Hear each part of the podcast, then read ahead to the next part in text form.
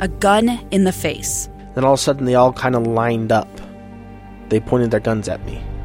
And this is the point where I thought, I'm going to die today. Started two years of horror for an American in Venezuela. They said, You need to give us your phone and get ready because you're coming with us. I'm Becky Bruce, and I spent a year researching and piecing together Josh and Tammy Holt's story about their ordeal in a notorious prison. That's when everything started to turn bad. We had another pound on the door. Boom, boom, boom. And there was the police once again. You can binge all of the episodes of Hope and Darkness on KSLPodcasts.com or wherever you get your podcasts.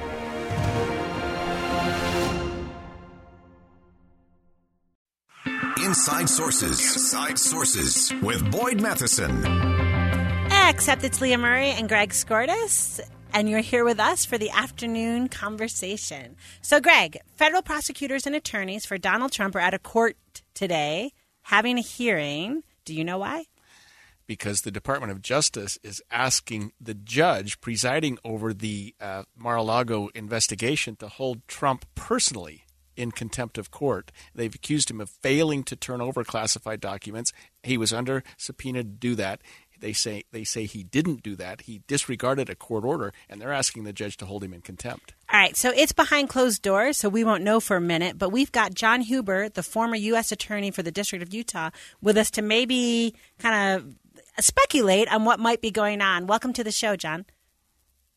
Hey, Leah and Greg, it's great to be with you again. So, can you tell us and maybe expound on what Greg said? I mean, I assume he's right, but maybe you have a better insight. Why does the Department of Justice want to hold the former president in contempt of court? Well, it, it's a, it's the latest in a series of events that we've watched uh, through the summer, including the search warrant served at Mar-a-Lago and some of the court proceedings and the special master. I mean, there's a lot of different uh, spin-offs of this story, but this is the latest version, and I think you can take it as a signal that the attorney general is kind of had it up to his ears. And if you could picture federal prosecutors, and Greg knows this well, he's worked with federal prosecutors for decades, but these are very talented and dedicated professionals that are really obedient to their masters. I don't mean to, you know, make it demeaning, but these are aggressive prosecutors. They're just looking for how aggressive they're allowed to be. And to take um, contempt proceedings or ask for contempt powers to be issued by a judge against the team of the former president, well, that means that they're taking the gloves off, they're loosening the leash, whatever metaphor you want to use. The federal prosecutors have been allowed to take a very aggressive posture in this case.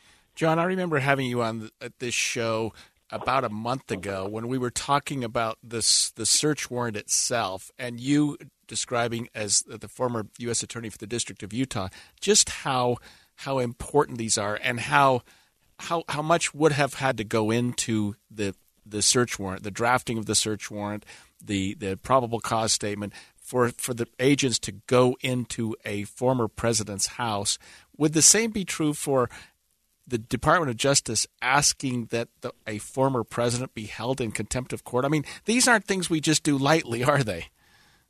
They're not things you do lightly, even on a regular case, Greg, as you know. For someone to go ask for contempt uh, powers to be issued in any case is really an uphill battle. It's a rare circumstance.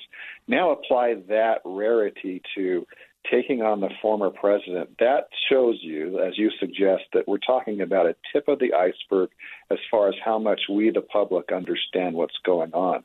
It, but it's a signal that the Department of Justice, led by the Attorney General, and now he's appointed a special counsel, that they have really uh, grown weary and impatient of probably, probably from their perspective, shenanigans on the part of the president. Of course, there's another side to the story that the president's people are saying, hey, you're misusing the power that's been given you. As constituents and as a former prosecutor, Greg's a former prosecutor, you want someone at the lead prosecutor position to have a steady hand, to be measured in their response, to be careful in plotting and the the way they use the powers that have been given to them by the Constitution and the statutes of the United States. So you take that normal presumption of regularity and calm and order and steady hand and look at what's going on now. That suggests to us that there's a lot more of this story and that the Department of Justice has really had it up to their eyeballs. Two years ago, Americans watched in horror as a crisis unfolded at the Kabul airport. She was tear gassed and beaten. Images of thousands desperate to escape Taliban oppression filled our news feeds. More than 80,000 Afghans made it to America. But the story didn't end there. It was very cold, there was no power, no heat. Who would help our newest neighbors?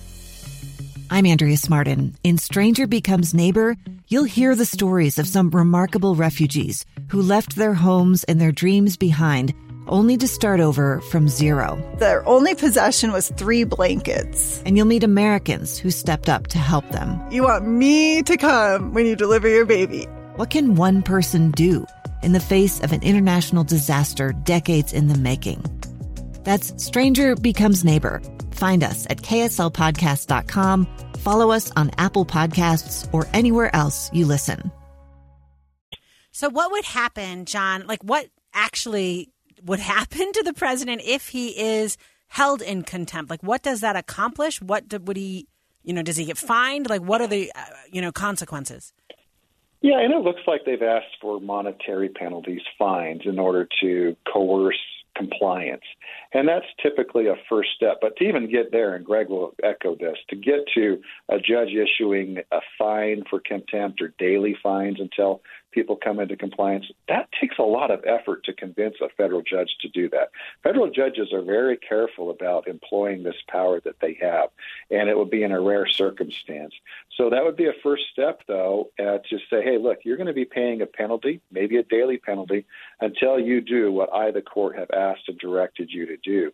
So that would be a first step. But I mean, theoretically, you can put someone in jail. And there's there's a case in my career where I did that, where someone just would not do what the judge was was telling that this person to do, and they ended up spending months in jail. I really think that is uh, that's not foreseeable in this case at all, from what we understand right now.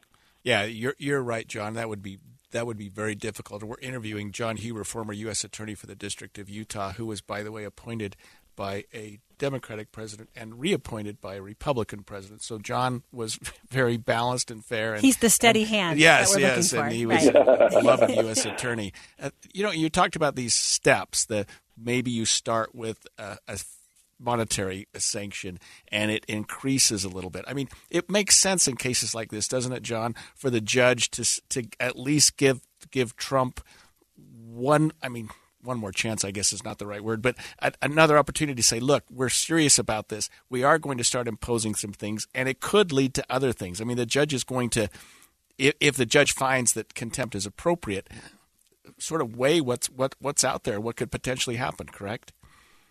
Yeah, there's steps here, Greg and Leah. There are steps, and the judge is not going to start with the, the biggest hammer that that he or she has in their their toolbox they're going to start with something more measured. And it's probably before they impose any kind of penalty, yet again, they will say, hey, look, president's team, former president, I'm serious. They're going to give you a deadline. You need to meet these uh, circumstances, uh, you know, by this deadline. If you don't do X, then Y is going to happen. This, this, there will be steps here. It's not. I really don't expect we're going to hear coming out of these hearings today any grand announcement that you know someone's in handcuffs or there's been a huge fine imposed. I think there are going to be steps to encourage compliance. And I have to say, you know, there has been compliance, maybe not to the satisfaction of some, but the the story this week is because the president the former president employed a team to go search again, and they found a few more documents. And so that's compliance in action. And so you can't say there hasn't been any compliance. That would be an inaccurate view of the circumstances here. Right. I know when I read that, I thought, oh, that poor person, you know, picked up that envelope and said, oh, no. right? Just like, oh, no. Yeah, um, but right. I'm wondering, like you said, we've been talking about this for months. So how does today's hearing and whatever happens impact the inv- in investigation kind of writ large? It's another step, and it, federal investigations are really they're broad. There's lots of different variables and tangents that you can go down. They're big. That's why when, when our mothers taught us, you know, say, "Hey, don't make a federal case out of it." I mean, that the meaning behind that that axiom is that they're very difficult to bring. They're very complicated. So this is a piece in the puzzle it's certainly not the end of the story. We're going to see a lot more on this, perhaps. But if DOJ does it right, if DOJ does their investigation right, and at the end of the day they don't have evidence uh, to bring something against the former president or members of his team, then we really shouldn't know much about it because it should be held in confidence and it should be behind closed doors to protect uh, the innocent. That's a basic framework of our country. And the only reason we should hear more about it is if this leads to something affirmatively DOJ does against somebody. Yeah, I was going to ask you about that. At this point, at this point, John, and we've only got a minute left. It, it, these proceedings are are confidential. What's happening in front of the judge today is are is going to be confidential.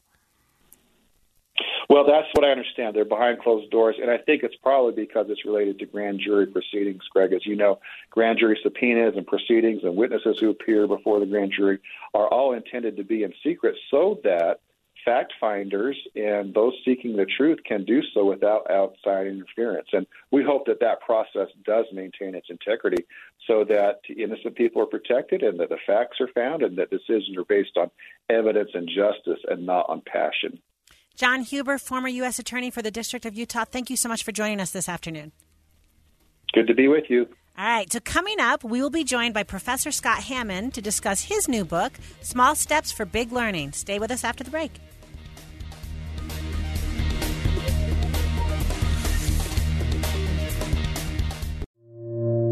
Two friends taking pictures of the rising full moon on a summer night.